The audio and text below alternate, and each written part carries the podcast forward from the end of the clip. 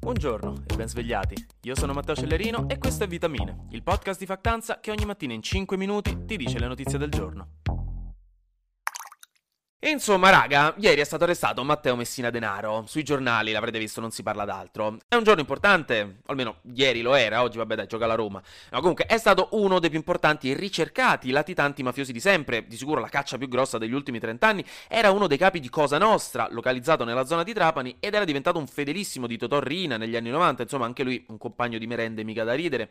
Era un personaggio importantissimo, insomma, per la mafia e di riflesso per lo Stato italiano. E per 30 anni lo Stato italiano l'ha cercato e alla fine lo hanno trovato proprio dove meno te l'aspetti, a Palermo, a due passi da casa, esattamente come il telecomando che cerchi per mezza casa pur avendolo in mano. No, Messina Denaro stava lì, dopo comunque essere stato diversi anni un po' in giro in altri paesi, eh, non è che è rimasto lì sulla sedia a dondolo a mandare messaggi di WhatsApp di buona Pasqua. È stato trovato nella clinica La Maddalena di Palermo, dove era andato per fare la chemio, visto che è malato di tumore, e lì lo hanno trovato sotto falso nome. E dopo quello che mi immagino essere stato un buffissimo inseguimento tra diverse porte alla Scooby-Doo, alla fine lo hanno preso, gli avranno tolto una maschera e avrà detto e l'avrei anche fatta franca se non fosse stata per voi impiccioni. Comunque, niente, era un personaggio ragguardevole, aveva ucciso un bel po' di persone, collaborato a organizzare le stragi mafiose degli anni 90 di Milano, Firenze e Roma, aveva fatto sciogliere un dodicenne nell'acido, per farvi capire la suite imperiale che se credeva in Dio gli avranno tenuto prenotata all'inferno. Comunque, le istituzioni italiane, tra cui Meloni e Mattarella, hanno festeggiato. Meloni vorrebbe addirittura proporre una festa nazionale contro la mafia il 16 gennaio per festeggiare. Ma nonostante ciò, comunque c'è chi ricorda, tra polemiche e commenti da bar, che non è proprio il massimo festeggiare dopo non essere riusciti a prendere prenderlo per 30 anni, anzi c'è chi sostiene che sia stato lui stesso a farsi arrestare per poter passare gli ultimi anni in ospedale, visto che è malato abbastanza gravemente. Di base però per ora sono tutte comprensibili analisi da social e da divano, vedremo se uscirà fuori qualcos'altro nei prossimi giorni. L'unica cosa che possiamo dire, fortunatamente, è che comunque la lotta alla mafia continua, come giusto che sia, un passo alla volta.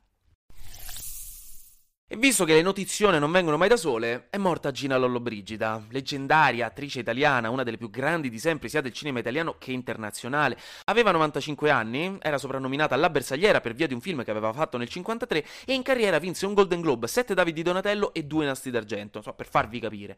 È rimasto molto famoso nell'iconografia culturale italiana il suo personaggio della fata turchina nell'avventura di Pinocchio di Luigi Comencini del 1972 e raga, addirittura le hanno dedicato una stella Michelin, una stella nella Walk of Fame di Hollywood nel 2018 per farvi capire insomma che aria faceva tirare. E quindi niente, la Camera Ardente sarà in Campidoglio da domani ed è visitabile, mentre giovedì alle 12.30 ci saranno i funerali alla Chiesa degli Artisti in Piazza del Popolo, ovviamente a Roma. Se volete, insomma, sta lì.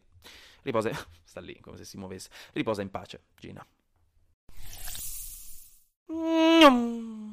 Flash News. Anche in Italia la situazione di disuguaglianze sociali è abbastanza grave, dice l'Oxfam, visto che 2 milioni di famiglie vivono in povertà assoluta e anche che i cosiddetti super ricchi, con un patrimonio superiore ai 5 milioni di dollari, a fine 2021 avevano in tasca l'equivalente di ricchezza del 60% degli italiani più poveri. Quindi ecco, anche da noi i ricchi sono diventati più ricchi durante la pandemia. Per la prima volta dal 1961, dopo che l'anno scorso mi ricordo c'era già andata vicina, la Cina ha ufficialmente registrato il primo calo della sua popolazione. A fine 2022 l'Ufficio Nazionale di Statistica ha rilevato 1 miliardo 411 milioni e 750 mila cittadini, mentre a fine 2021 2021 erano stati 1 miliardo 412 milioni e 600 mila, un calo di circa 850 mila. Ed è una questione molto grossa, specialmente per un paese come la Cina che basa buona parte della sua stabilità politica su una promessa di crescita economica costante e con una popolazione che invecchia e diminuisce, questo sarà sempre più difficile da mantenere. Infine, comunque ieri a Davos in Svizzera si è aperto il World Economic Forum, dove parteciperanno un sacco di studenti della Bocconi in giacca e cravatta pronti a fare networking e chiedere profili LinkedIn a destra e a sinistra. No, comunque è un forum molto importante e anche molto criticato a volte di economia, dove partecipano un sacco di banchieri centrali, capi di Stato, istituzioni e imprenditori. Sembra che ci sia pessimismo nell'aria in questi giorni, sembra che ci si aspetti sempre di più una recessione a breve, quindi ai noi, vediamo. Infine, non so se sapete cos'è l'acufene, e se non sapete cos'è vi do un tenerissimo bacio sulla fronte e vi invito a smettere di ascoltare vitamine e andare a passeggiare nell'erba alta, perché meritate di godervi la vita senza essere toccati da questa informazione.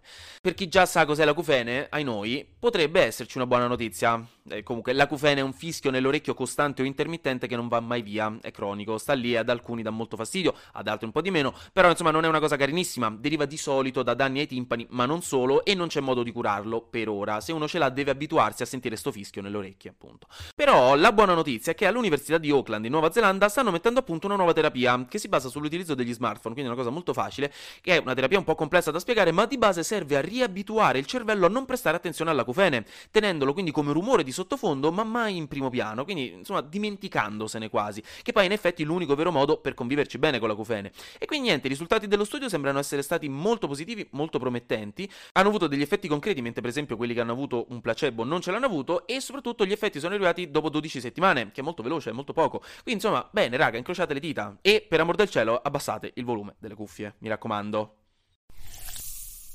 Anche oggi grazie per aver ascoltato Vitamine. Noi ci sentiamo domani perché sarà successo di sicuro qualcosa di nuovo e io avrò ancora qualcos'altro da dirvi.